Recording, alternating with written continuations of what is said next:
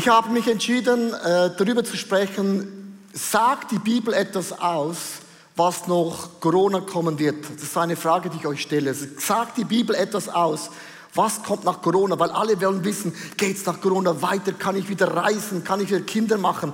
Alle diese Fragen stehen im Raum. Und ich möchte euch Folgendes erklären, wenn du die Bibel studierst, ist wichtig, was am Anfang Gott zu Noah sagte, was kommen wird sagt Gott auch am Ende der Offenbarung auch wieder. Wenn Gott prophetisch spricht, wiederholt Gott immer Dinge zweimal. Das ist immer etwas, Gott wiederholt etwas am Anfang und auch im Ende.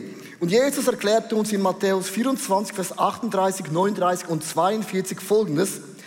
Denn wie es sie waren in den Tagen vor der Sintflut, Sie aßen, sie tranken, sie heirateten und ließ sich heiraten, bis an den Tag, an dem Noah in die Arche hineinging. Und sie beachten es nicht, bis die Flintflut kam und raufte sie alle dahin. So wird es auch beim Kommen des Menschensohnes sein. Und jetzt kommt die Botschaft an uns Christen.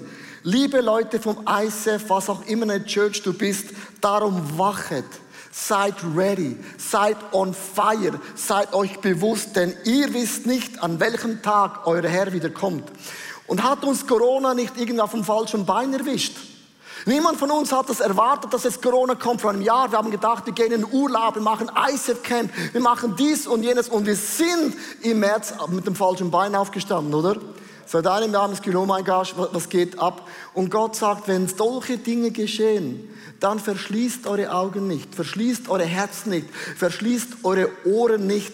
Denn was Gott macht in der ganzen Corona-Krise, und ich möchte dieses Bild nochmals zeigen, Gott bringt ein bisschen Stimmung in die ganze Welt hinein, wie so ein bisschen so Sauerstoff da hinein.